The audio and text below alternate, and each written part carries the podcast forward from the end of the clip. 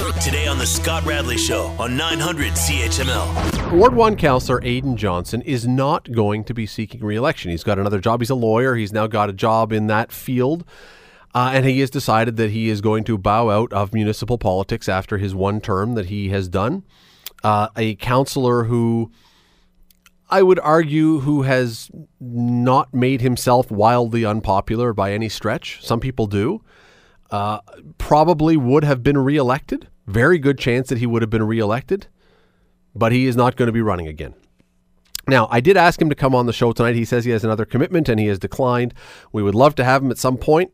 Has not happened yet. But this makes now four vacant council seats Ward 1, Ward 3, where Matt Green has announced he's going to run for the federal NDP. Ward 7, where Donna Skelly has already won her seat in the at Queen's Park. And Ward 14, Robert Pasuta, is not going to be running. And two other incumbents at this point, Jason Farr and Chad Collins, have not registered, though we expect that they will. So we're not going to leap to any conclusions that there will be more vacated seats, but who knows? You never know but there's four for sure. So the question becomes is this churn in municipal politics, is this churn, is this new blood that will be coming into Hamilton City Council, is this good news? Well, when we talk about these things, we often turn to our friend Brad Clark, who has been an MPP. He's been a city councilor. He's a man who knows his way around these areas. He joins us now. Brad, thanks for doing this today. Always a pleasure. So let me throw that right at you off the top. Is this good news that at least at, at least four people around the council table next year will be new? It's it's always good news to have new blood coming onto a council, um, but it also creates some challenges between now and the election because the city is very close to having the council declared a lame duck council under the Municipal Act. Uh, what do you mean by that? Explain that. Um, the Municipal Act, there's a section uh, 275, and what it says if you get to less than 75% of the incumbents returning, then the council is re- has restricted decision making authority until after the election. So that means if if 75% we have 15 councillors and a mayor if one more were to declare they're out this we're, would be a lame duck council we're definitely in lame duck territory at that point so for example uh, any expenditure that was not in the budget uh, of fifty thousand dollars or more would have to be put off until after the election. And I presume, sorry, Brad, I presume that the reason for this, I've never, I actually did not, I was not aware of this. So, and I'm sure a lot of people weren't either. So I'm glad you brought this up. I'm assuming the reason for this theoretically is uh, uh, Johnson. Well, use his name just because he pulled out uh, uh, and he's not running again. Uh, I'm not in any way saying he would do this, but not even. Let's not use his name. Let's just say Councillor X. Councillor X decides they're not going to run. They decide though they're going into a different line of work after they're done. The idea is prevent that councillor from passing any bylaws or anything or anything financial that would benefit them once they're out in another line of work. Well, it's even more than that. It's it's it's ensuring that if there is more than 75% of the councillors leaving, then they're not, um, uh, what would the term be, handcuffing the future oh, okay. council with a bad decision. Um, for example, um, we need a new city manager. So, should this city council, if it was a lame duck council, they would not be able to hire that city manager until they actually had a clear majority coming back in. There's another interesting part about this, and I, when you raised that issue, just brought it to mind. Uh, Aidan Johnson, Matt Green were two of the leading voices in the LRT fight. Yes, I hadn't thought of that. but those are those are two point. of the loudest speakers and most passionate speakers for the LRT. Uh, now, Robert Pasuta, who is also gone, was Mm, I think leaning against it, and Donna Skelly was certainly against it. So maybe it balances out one way or another. But this, uh, it does create now a void, a vacuum in that argument too, which is obviously one of those things that will carry on to the next council. Yeah, you know, if you if you have four new voices coming on, um, there may still be more. We don't know. Um, but you you definitely well we definitely know because of Vito Sgro that LRT is going to be an election issue but we really don't know what each of these ward um, members will do once they're in council and they actually are fully briefed on the LRT file. What it may be obvious, but what do we get when you get new blood brought into council? Or, I mean, really, I know you people will say, is it just? I mean, is new ideas? Is that a, a fair answer? Is that really what we get? I, I prefer the term a fresh set of eyes. So, um, uh, you know, when you're managing a company, for example, um, I've been involved with many corporations where they would bring in a manager from uh, a different branch to do an inspection on another branch because it's a fresh set of eyes that sees things differently than the manager that is currently managing that facility. So when you have new blood coming in, you've got a fresh set of eyes. They're asking different questions. They're looking at things slightly differently, and it does give a higher degree of scrutiny to the decisions uh, that are being made by the council. You're listening to the Scott Radley Show podcast on 900 CHML. It's our guru of municipal politics, if you will. I don't know. Do I have to pay you more if I give you all these nice titles? No, but I feel inclined to say namaste. we were chatting about the fact that there are going to be now, we know, four open seats. There are four incumbents who will not be back in this fall's election. Ward 1, Aidan Johnson announced today he is not going to be seeking re election. Matt Green is out in Ward 3. He's running for NDP federally. Donna Skelly has already gone to provincial politics in Ward 7, and Robert Pasuta is stepping away in Ward 14. We've been talking about what this means. It'll bring in new blood, but Brad, it also means there are people who will be stepping away. Now, the sarcastic and the cynical and everyone else will say, Great, everybody, get rid of them all. But what do we lose when people who have experience around the table step away? Uh, for those that have been on council for a number of terms, like uh, Councillor Pasuta, who I, I, believe this is his third term, the end of his third term, uh, he has significant institutional history and understanding of, of wh- how the city runs. Uh, he has tremendous knowledge about the agricultural community and farming, and he, he really does, between him and, and Councillor Ferguson, they really do bring that to the table. Uh, for the other three councillors, uh, this was their first term, uh, but they had each very unique perspectives on, on, on city politics, on uh, community organizing, and, and I mean, when they came in, they were that fresh set of eyes, and so we now lose that perspective. And and that perspective, if you go around the table and you have 16 people and they all have slightly different looks on things, it really does help us develop better public policy. Well, what's really interesting about this is that I went back and looked in last election. I th- it was either four or five new councillors that we ended up bringing on, new people onto council. If you include the mayor Eisenberger, who had been mayor but was not on council at that time. And so now you say, oh, there's going to be four more. So that means we're going to have nine new counselors in two. That's a that's a good turnover. That means we got fresh blood, fresh bodies.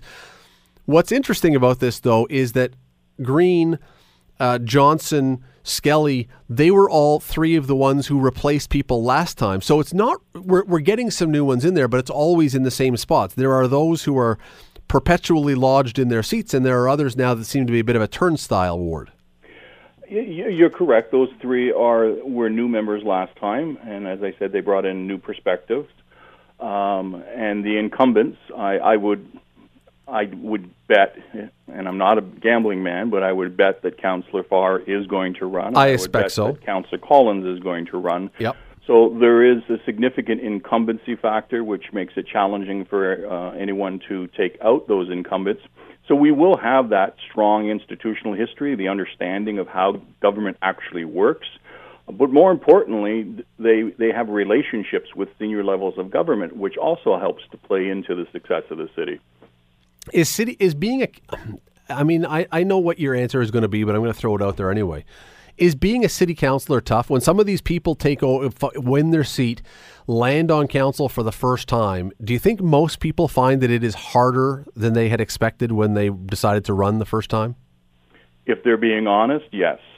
Um, it, it is a difficult job. If you're doing the job right, there is an awful lot of reading. There's an awful lot of, of meetings to to be fully briefed. Um, you have to be ready to ask critical questions. You just can't sit in the chair and keep it warm. You you people are expecting you to do the job as a member of that board, which is our city council. So it is a full time gig and, and it is very challenging. That said, it also does pay reasonably well. You're not going to go hungry if you're working as a city councilor. And I'm wondering now, people don't necessarily want to throw themselves into the mix to run against an incumbent often because that is very often a losing battle. It's hard to beat incumbents. But with open seats, with four open seats, do you expect that before the registration closes, I believe it's next Thursday on the 27th, will we see a surge of people now dumping their names into those wards, seeing an opening? Uh, we have seen it already in, in three of them, or two of them for sure. Uh, Councillor Skelly, um, uh, Councillor uh, Green's ward, there is a number of people that have, have now registered. I believe there's only one person registered in Ward 1, but we just learned about Councillor Right. Johnson's decision. So historically, you're absolutely correct. You get lots of people running um, because they believe there's an opportunity. Um, since there isn't an incumbent, it'll be a little bit easier uh, to get in that seat, and then if they win, they hope to have that incumbency factor next time around. Last thing then, does not having an incumbent, do you believe, increase voter interest because now, you know, we actually could have an impact on this, or does it diminish it because we don't know any of the names of the people, or does it ju- is it a wash? Does it do nothing? Do you think this is going to change how many people come out and vote in any of those wards? No, I, I think it's a wash. Uh, uh, there will be interest, there's no doubt about it, but if you have 13 people running, which we've seen in past elections, in one 22, ward, wasn't it, at one point for I- one of which them? I think was the record. Um, you, you, we really have not seen a significant increase in voter turnout. We see a significant increase in voter turnout when there is a pivotal question, a referendum type question uh, that that is a part of that, and perhaps LRT uh, will spark that interest this time. Well, and and again, the fact that uh, four of the well, three of the louder voices in the LRT debate are now have vacated their seat. Uh, that is well possible. That is very possible that that vacuum could be that could be what is up for grabs or up for discussion or decides these. I would expect. Uh, Brad Clark, always love having you on. Thanks for doing this. We appreciate it. We'll talk to you again soon. Take care. Uh, really interesting though that we have four. See, I, see, I love this. Not because I have anything personal against any of the candidates. I, you know what? I applaud anyone who puts themselves up to run for political office and runs in an election. I just like the idea that we're going to have some elections, some campaigns, some contests, as opposed to the usual is an incumbent? Oh, they're in. This is way, way, way better. You're listening to the Scott Radley Show podcast on 900 CHML. Last time you probably heard us mention the Hamilton Bulldogs on here was back in May when they won the Ontario Hockey League Championship, went to the Memorial Cup. You remember all that, right? Great season, finished strong, got to raise the trophy. First time in a long, long time since a Hamilton team did that. And so some people were saying, hey, you know what? Can't wait to see what they can do next year. There's going to be some guys gone, but they're going to have most of the core back. They're going to have their coaches back. It's going to be great. We're going to do that. Well, little news today that popped up. John Gruden, and now for those of you who don't follow the Bulldogs, this would be the hockey John Gruden, not the guy who was on Monday Night Football and is now the coach of the LA Raiders.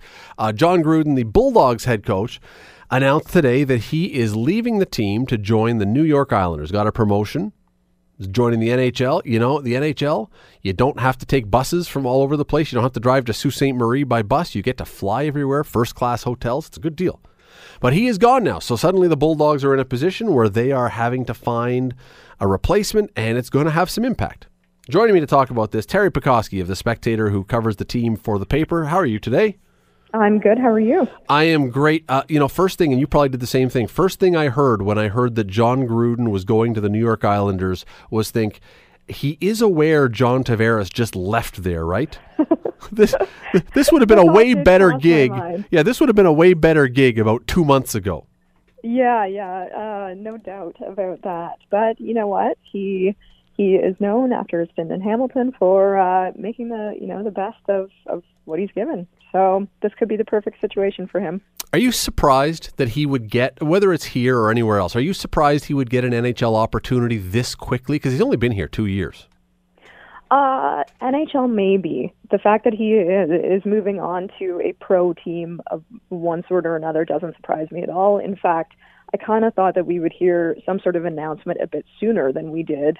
Um, but certainly, this is this is sort of a giant leap forward. I might have anticipated maybe an AHL head coaching job in the interim or something like that. Um, but certainly, this is this is a great uh, a, a great move for him and I think he, you know, obviously he did some things over the last two seasons in Hamilton that really, really impressed some people at at these higher levels. Why did you think it might have happened earlier? Just because it was fresh in people's minds?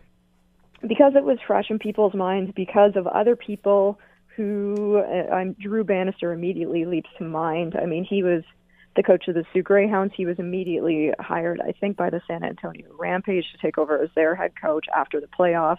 And um, you know, Hamilton beat the Soo in in that final championship series. So, I mean, I, I think there are you know other guys of his caliber in the league that um, were getting these coaching appointments. Uh, Jay Verity from Kingston is another example, and you know Hamilton beat both of those teams in the playoffs. So, and and his reputation, I think, um, speaks for himself. I know the players loved him in Hamilton, and he has a very good reputation in in the coaching community. It's clear that you don't necessarily want to lose your head coach if you're a team, especially if you've got a winning head coach. But Steve Staios today was talking about how this is a great thing for this team uh, because it shows that the entire franchise, the entire organization is developing not just players but coaches as well. That this the OHL exists to make people better so they can move on to higher levels. I get the theory, and I believe probably most of the way Steve actually do, I mean do you buy that do you really think that Steve Staios and I know I'm asking you to put yourself into his head but do you think mm-hmm. he is as thrilled as he sounds by this or is he sort of happy for John Gruden, but going, oh crap, now I got to find someone else who can do the job? Yeah, I mean, I I do buy it, uh, and I think he's probably disappointed in the same way he will be disappointed if he loses Robert Thomas next season. Um, you know, the whole goal of the Ontario Hockey League is to, you know, is to develop players and develop coaches, and we talked about this, and uh, I I I think that this makes it easier for other coaches to come here. I mean, when you see that obviously he's been given the tools and the personnel and, you know, whatever sort of freedom he was given to implement his systems and so forth, uh, other high caliber coaches who are on their way up, like he was, are going to see that. And I think that makes Hamilton an attractive option to them. And I think for Steve Staios, that's probably a good thing. Does it suck to lose, you know, a great head coach? Sure. Uh, but you know, he he will leave a mark, I think, on this organization, and that will be good for the future of it. So you think this sends messages around the league and around hockey that the Hamilton Bulldogs have put together the kind of organization that you would want to be part of? Absolutely, and I think it's you can say exactly the same thing about the players. You know, this is a good sign in the same way that getting a handful of players drafted to the NHL or signing NHL contracts um, is a good thing for an organization. Um, I, I, I do think the, they're sort of one and the same. But what about for fans? Are fans going to look at it the same way and say, "Oh yeah, terrific that our head coach that took us to a championship is now gone"? Or are they going to say, "Wait a second, I'm having a hard time finding the real good part about this"? Yeah, I think they'll be. I think they'll be disappointed. I, I mean, that remains to be seen. It depends on who who was hired, and I think that might have more of an effect on what the fan reaction is to this. If someone new comes in and blows up everything that was working uh, previously it might be a bit less palatable. But um, you know, the other thing to keep in mind is he, he would be working with a dramatically different group this this coming season. Um, he did a very good job with what was given to him last year.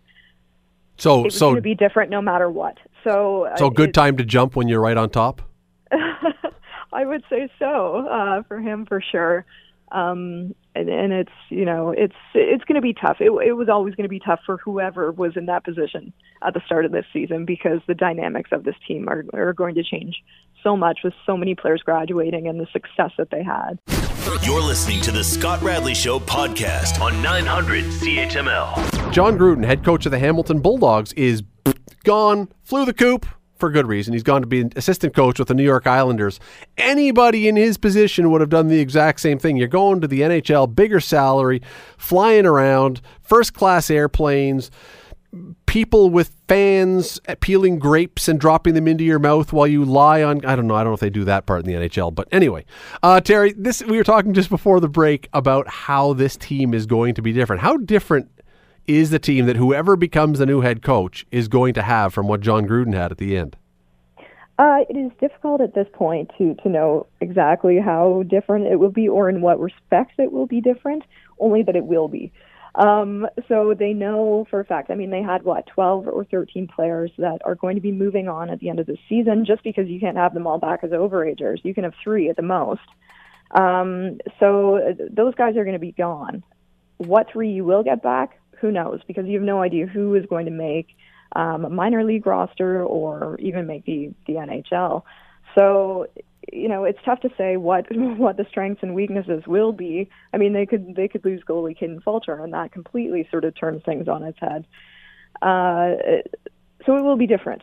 In what ways will it be different? We don't know, but uh, it will be a lot younger. You can say that for sure. Um, and you know a lot a lot less experienced. So the you know that that is certain those two things. Well, and and John Gruden did a great job. I mean, he had great players, especially by the end. But when he first arrived, uh, there were a lot of questions, and I and I had them too. I'm I was leading the way. The questions around john Gruden, for those who don't know the whole backstory, I'm not going to go into the whole backstory, but he came from a bonkers, crazy situation in Flint where he was actually fired twice in the same season, which I think may have been the first time ever for a coach anywhere. And there was a story behind it. But when he arrived here, what you were left with were the questions of is he a mediocre coach who was the the craziness of that situation obscured the fact that he was only mediocre, or was he a really good coach caught up in a terrible situation that made him look bad? Uh, we didn't know that. So, what did you expect when he first arrived here? We weren't sure. I mean, what we did know was what had happened in in Flint, and it, you're right, it was bonkers.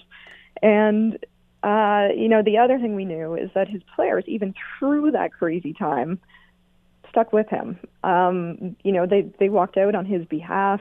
They really believed in him. So that I think said something right off the bat about the type of coach that he was. Maybe not a, a but whether he was a good coach in terms of winning record, that sort of thing but um, he clearly sort of had the players on his side. And I think over the years in Hamilton, over the last couple of years, that sort of you saw that play out. He he is. I mean, people use this term to death. He's a player's coach. Um, so that that he proved, and that's something you could see right off the bat. Whether he, you know, was any good at developing players and and ultimately winning, um, we had no idea when he first was hired here. Uh, and it took some time. It took a couple seasons, but Steve Staios gave him the tools this year, and that was a huge, huge part of it. So this wasn't just coaching uh, that made you know the Bulldogs championship run this year.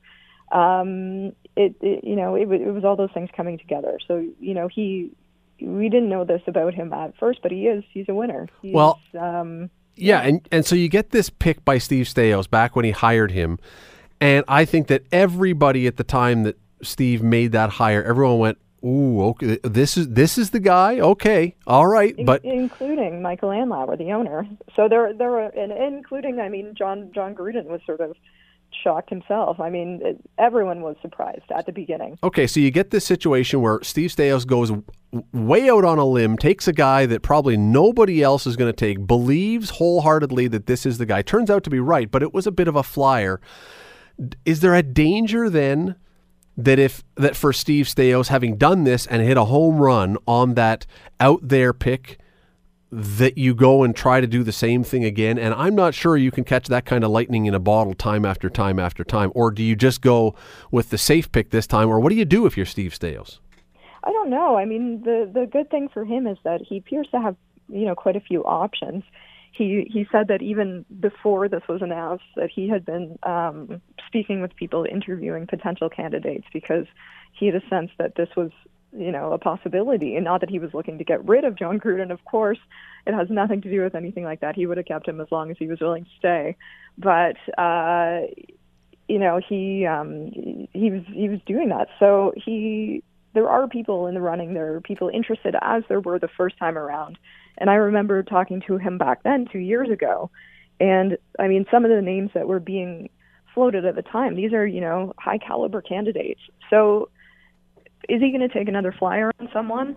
Who knows? But uh, well, he's also he got some options. But Teri, he's also got one other thing though that is new this time that really I th- I don't know if it complicates it, but Steve Staios is the general manager of Canada's World Junior team coming up this Christmas. That's a mm-hmm. huge extra amount of work. So now he's got that. He's in Calgary right now for meetings with that. Plus he's got to run the Bulldogs. Now he's got to find a coach. You start to pile a lot of stuff on the plate And, uh, you know, with all the great things that Steve Staios did, and he built a championship team in very short order, you do wonder how much time there is in a day to be able to work to make all these things happen. Oh, sure you do. Sure you do. Um, and I don't know. Maybe his, you know, the other people on his coaching staff will have some say in it. Although I'm sure guys like Dave Matsos and, and uh, Vince Lee, who's assistant coach right now, probably want to be in the running themselves. Um, yeah, so it it is it is a lot. He's going to be a, a busy guy this summer. Teri Pecoskie of the Hamilton Spectator. Always appreciate the time. Thanks for doing this. Thank you. That is uh, so. Yeah. So John Gruden is now gone. So there will be a new head coach of the Bulldogs. We don't know who, but we know all we know is that last time when Steve Staios had to make a hire for a head coach, he went way, way off the beaten path, way off the predicted pathway of, of who he was going to take. Uh, we'll see if that happens again. Because there are people you would say, oh, that's a logical choice. Well, with Steve Staios, I kind of am expecting that when they make the announcement, we'll go, huh? And then we'll see if in two years he made the right pick again. Because this time he did. Absolutely he did. And good for John Gruden for getting this spot with his chance with the Islanders. You're listening to the Scott Radley Show podcast on 900 CHML. Bubba O'Neil from CHCH. Sir, how are you today? Today was supposed to be, as I said in the news today, it was supposed to be the day of sports oblivion. Yes, it was, but it Uh, wasn't. But, So but it, it wasn't in a, in a big way. Okay, so let me set this thing up, and I will let you correct me at any point that you disagree with what I'm saying as I do this setup here. But what happened today is the Toronto Raptors that have disappointed in the playoffs, have great regular seasons, but have been very disappointing in the playoffs, decided today to make a huge change, and they traded their best player, DeMar DeRozan, to San Antonio to the Spurs for Kawhi Leonard, who is one of the best players in the league, a better player than DeMar DeRozan for sure. So you look at it and you say, okay, you know what? If I'm a casual fan, I go, wow, the Raptors got a better player. Beauty. The challenge is where the twist in this thing comes and where we disagree and where this thing starts to divide people is that DeMar DeRozan has a bunch of years left on his contract and loved playing in Toronto. Kawhi Leonard is a bit of a moody, bit of a petulant guy who has already said he wants to go to Los Angeles. He only wants to play in Los Angeles and has one year left on his contract. So after this coming season, there is a very good chance, no guarantee, but a very good chance he will bail on Toronto and go to the Los Angeles Lakers. So the trade basically is we've upgraded our one player, but we may be only having a one year window in order to be good. I say that Masai Ujiri, who's the general manager of the Toronto Raptors, is out of his mind. You, I understand, differ on that one. Yeah, it's not even. I mean, this is when you have an opportunity. You got to remember, this is not baseball. This is not hockey. Um, this is not soccer. In the NBA, it's there. There is no more star-driven league than the NBA. You need stars to win, and it has been proven time and time again, especially over the last decade, that teams without stars don't win. Kawhi Leonard, when you have an opportunity to get the, a player of Kawhi Leonard's ability, you got to go out and get him. Now, I could say that almost about any sport, but there are some particulars with the Raptors where we have seen this team as constituted knocking on the door, as you said, having these excellent regular seasons. In fact, last year, Eastern Conference winners, first time in team history, 59 wins, franchise high but swept out of the playoffs. In fact, three of the last four years, this team have been swept away from the playoffs. But then your argument would be, well, LeBron James is gone. He's now an LA Laker. He's out of the West. When you examine uh, the Raptors' playoff record over the last five years, minus the games against the Cleveland Cavaliers, they're a barely a 500 club. As constituted yesterday, the team and that roster cannot win an NBA championship something had to be done, especially after dis- the disappointment that we saw this season. So you change a head coach, and now you have an opportunity to roll the dice. Is it a chance? Absolutely. No risk, no reward, or you continue to get mediocrity and a great regular season, but no playoff success. To me, the idea is to win championships. Masai Ujiri did the right move. Okay, here's where I disagree with you. I agree with that last line you said. Well, the second last line you said. The idea is to win championships. Even with Kawhi Leonard on the roster for the Toronto Raptors, there is less chance of the Raptors winning an NBA title when they would have to go up against probably Golden State in the final. There is less chance of them winning a championship than there is of me growing an afro by tomorrow morning. It is not ever going to happen. And at that point, then, what I would do if I can't win with the team I've got, I'm going to trade DeMar DeRozan or Kyle Lowry for guys down the road, for future stars, for guys who are going to give me a number of years. Hopefully, then, that I can build and peak when the Golden State Warriors get a little older and start to age and drop off.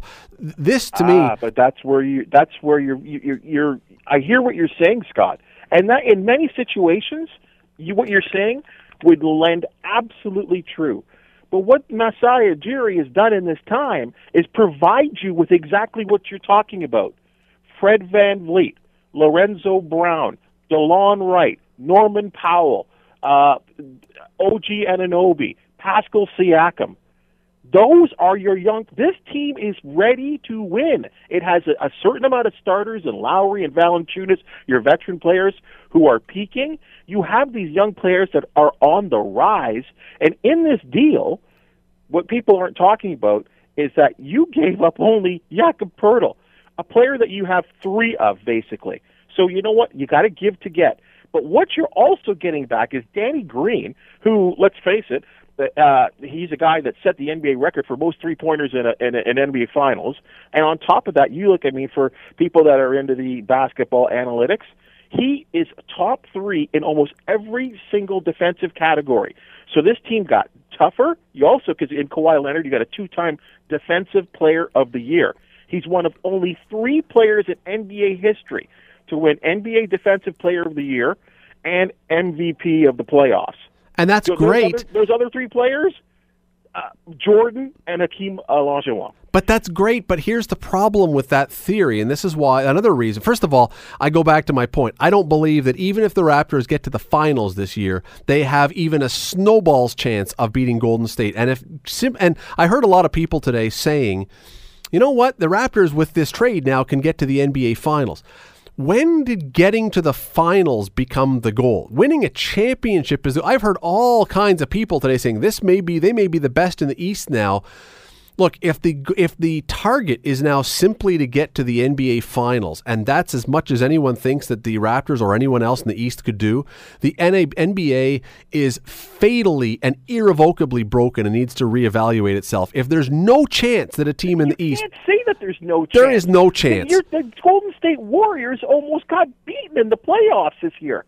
Yeah, by they, by they teams went, in the West. To, they went to seven games. By teams in the West, nobody in the East would have been able to even win a game against them. The Raptors, uh, the last year, the Raptors were were a, a two and zero team against Houston last year in the in the regular season. In the regular season, but I mean, I, I don't know what else to go on. No, you don't but have any, another one for sure. Any, but anything else? I mean, you. I mean, I hear what you're saying, but nothing is a guarantee, Scott. Nothing no, is a no, guarantee. No championship is a guarantee. But get me a team that gets me there.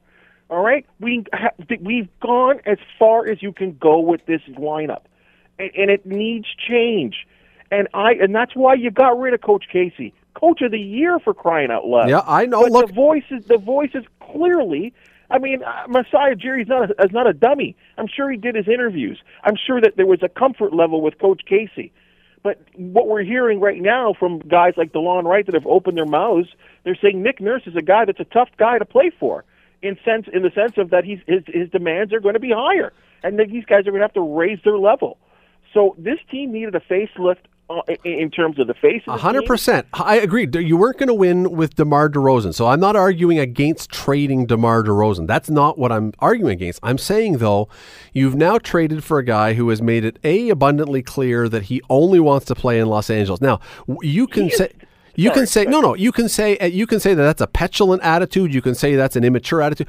all that is true, but he has made it clear that's where he wants to play. So here's my prediction: he's going to come to Toronto because if he sits out for the whole year, like originally some people were saying, he was going to just that's, not was, report. That was, was never going to happen. That was goofy because he'll still owe the Raptors. It'll owe, he'll owe them a year in perpetuity. He'll never get out of this contract, so he's got to play his year. He's going to come to Toronto. He's going to be sulky. He's going to ruin the dressing room chill that they had and the and the thing going there. That, that's an unbelievable. Okay, and then but he's going to come up with some sort of mysterious injury 15 or Oh, come on, 20 God. games into the season, and that's you're- the you're last you'll see of You're making this into a soap opera. That's what's going to. He That- is a soap opera. He was a soap opera all last right. year in San, San Antonio. Hey, the- hey, apparently there's a lot of stuff that we don't know about in terms of the medical situation. Well, I mean, I, I just I'm not close enough to the. I mean, you know, that, that team's obviously in San Antonio. I'm hearing split opinions on that. Uh, that in terms of the, the the diagnosis of the quad injury and all of that. Mean, but any to me that's I got that's that's San Antonio's problem. All right, that that's to me that's not the Raptors' problem. He passes. He's going to pass his physical. He's ready to go, ready to play. And I'm going to say this too. Kyle Lowry had wanted nothing to do with Toronto. He has now re-signed twice. Even players like Vince Carter and uh, Chris Bosh, and who eventually left because they didn't believe the team was going to win, and they went to teams that they thought were going to win. Those are guys that signed in this city for multiple times. They would all tell you the same thing: that their perceptions of Toronto from before they came here, as a guy that either was just from college or guys that just came in here uh, as, as as players on other teams. When they come here, their perception change. Josh Donaldson didn't want to be in Toronto, and he changed his mind, and he's probably going to get traded for other reasons now. But he fell in love with Toronto. He is. I'm already reading some places from NBA insiders that Kawhi Leonard's stance on Toronto is beginning to change. He's beginning to soften. It's the same thing for DeRozan. He's upset. Any one of these players that get traded for the first time, it's like losing your first girlfriend, and you're upset, you're mad, you're you're you're depressed, all of that kind of stuff. But when it comes time to lace up, and when it comes time to win and possibly get to an NBA championship and maybe even win one, who knows? Anything can happen. This is sports. Did anyone think the New England Patriots were going to lose to the Philadelphia Philadelphia Eagles? Not a hope in hell. But it did happen. So every any opportunity you have to improve your team, even if it's on a one year.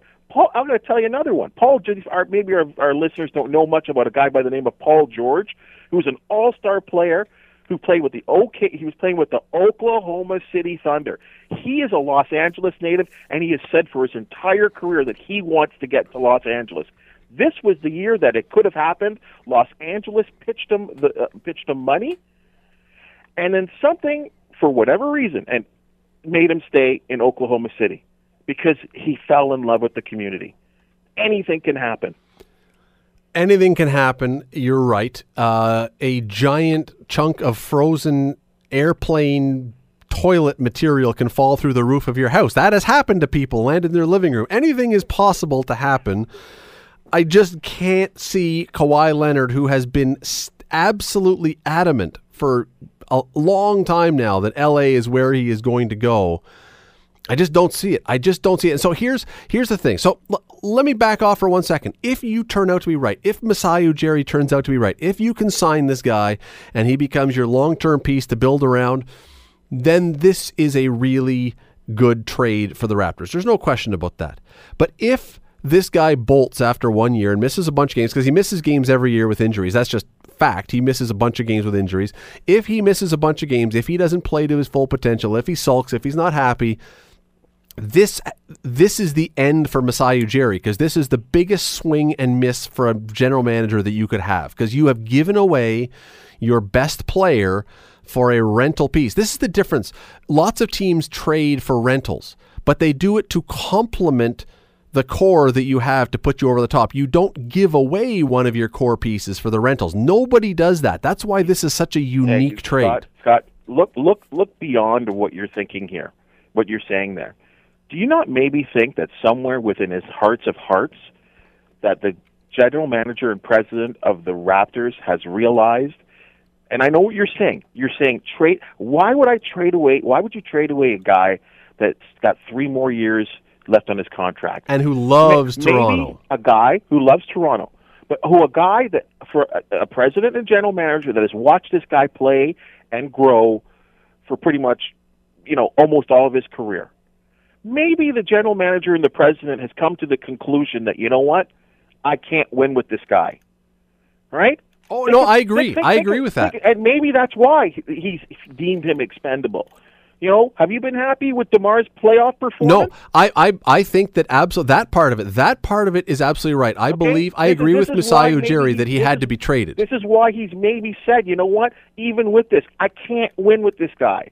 You, do you remember the last game in the Raptors series when he got kicked out? Yep. When he scored like seven points and sat on the bench for the second That- half. And, no, that was game three. That was game three when the Raptors, in their best, their best moments of that four-game series against Yep. Cleveland, was the third and fourth quarter when the bunch of kids, C.J. Miles and Kyle Lowry, were on the floor. I'm Maybe he maybe he realizes we don't need Demar to win. Maybe he realizes that Demar in a game that is wide open, that is reliant on the three point shooting game, Demar Derozan is not a, a great. In fact, he's a horrible three point shooter. And you look at the statistics in the Raptors in their all time history.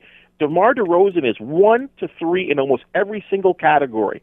In the three pointers made and three point percentage, he's not even on the list. So I'm- I'm talk about- happy. you, you talk about culture change and Yep. needing to change his team.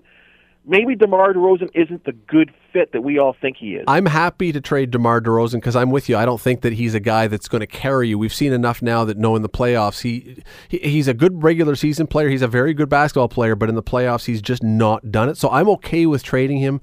I would simply say if I'm going to trade my franchise core piece, I want something that I have some confidence is going to be there for a little while because if and again, you, disagree, I agree, but nonetheless, if Kawhi Leonard walks away at the end of next year, you are left with nothing for DeMar DeRozan. Kyle Lowry, he's got one year left on his deal and is now 33 years old. You have gone from a team that had 59 wins to not a rebuild because, as you said off the top, you've got a bunch of young, good players, but you don't have a star in that mix. You Yeah, and you said well, off the top you need a star in You- this you league. do. You, don't do. have a You star. Absolutely do. But I do believe if Kawhi, if they get nothing for him, which I still don't think is going to happen, because I believe if the Raptors are not in contention with Kawhi or whatever the case is, or or for the for all you know, and, and this is the other equation that people have not talked about here. Maybe Masai's smarter than we all think. Maybe he has no idea. Maybe he has no intention in Kawhi of having Kawhi Leonard play for him. Maybe he's hanging that te- that player as a lollipop to either the Clippers or the Los Angeles Lakers. And the Lakers have a couple of young studs Oh, we want LeBron. that, that well, LeBron. That, that, that's not going to happen. But there's a couple of players there that he could milk out of either one of those teams that would still improve the Raptors. Please tell us that he doesn't want Lonzo Ball to come to the late to Toronto. No, no, no. His father, his, his father, Canada's not his, his dad's kind of place. Uh, just before I let you go, uh, and I've loved this discussion. Just before I let you go, the saddest thing about this whole story today, which was predictable, you knew this was going to happen, but there's a story in the Star: Toronto to Kawhi Leonard. You'll like it here. How come we have to always sound like the pleading? Wimpy uh. Southern Ontario. Oh, please like us. we're- please. We have ethnic restaurants. Please like us. Come know, on. We're it- better than that by It, now. it, it, really is, and you know, and like I said, you when you talk to so many of the NBA players that that you know are either here temporarily because of, you know, they're playing another team or whatever, they're stunned, they're shocked at the culture, Yeah. the diversity, the the the things. Other they like, you know what? The I can get everything here in Toronto except ESPN. right? That's the only thing that bothers them now is that they can't. And you can get ESPN. You can now stream ESPN. Here's the other yeah. thing. Here's the other thing Toronto has going against it, which I will say is how many years ago was the All Star game in Toronto? Two years ago, I think it was that the NBA All Star yes, game yes, was in Toronto. Yes, And if people remember, somehow the basketball gods had it in for Toronto because that was was the coldest Oh, that was cold. snap of any winter for about seven years. You really you was. stepped outside and your lips froze together. I mean, it was nasty. And all these guys who were from the south come up here to play in the All Star game and go, no chance. There is no way I'm ever coming back here. You need a dog team to get around up here. So that's probably part of what Kawhi Leonard is thinking too, what he remembers. Yeah, well, Anyway. again, I, I, it, it, hey, this is again a day that's supposed to have nothing turned into a whole a whole lot of something. You were you were all set. Just this was mail it in Wednesday for you. This was going to be. Bubba sitting at the desk putting on old clips of 1975 Wide World of Sports barrel jumping highlights. They wouldn't let me. I would have watched that actually. They just won't let me. Not today. Hey, always appreciate you coming on. Thanks for doing this. Thanks for having me. Great Scott. talk, Scott. That is uh, Bub O'Neil from CHCH. You can see him tonight on there. There's, I say, lots to talk about. Lots and lots to talk about. I would love to hear your thoughts on this because it's one of those stories that I think goes a little beyond just whether or not you're a Raptors fan or something else. It is the theory of if you were in a position to make a move like this, do you do it or not? When you do you go with long-term certainty with a guy who loves your franchise and is a really good player or roll the dice hoping to catch lightning in a bottle on a great player who has no interest in being in your city and wants to go to Los Angeles as fast as he possibly can, but may allow you to be better next year if he can stay healthy. Which one would you do? Radley at 900CHML.com. I'd love to hear your thoughts on this. I'd love to hear whether you're a gambler or a safe player. See, I lean towards the safe side of things. I would rather have a guy who I know. And then when the day comes, you go for it.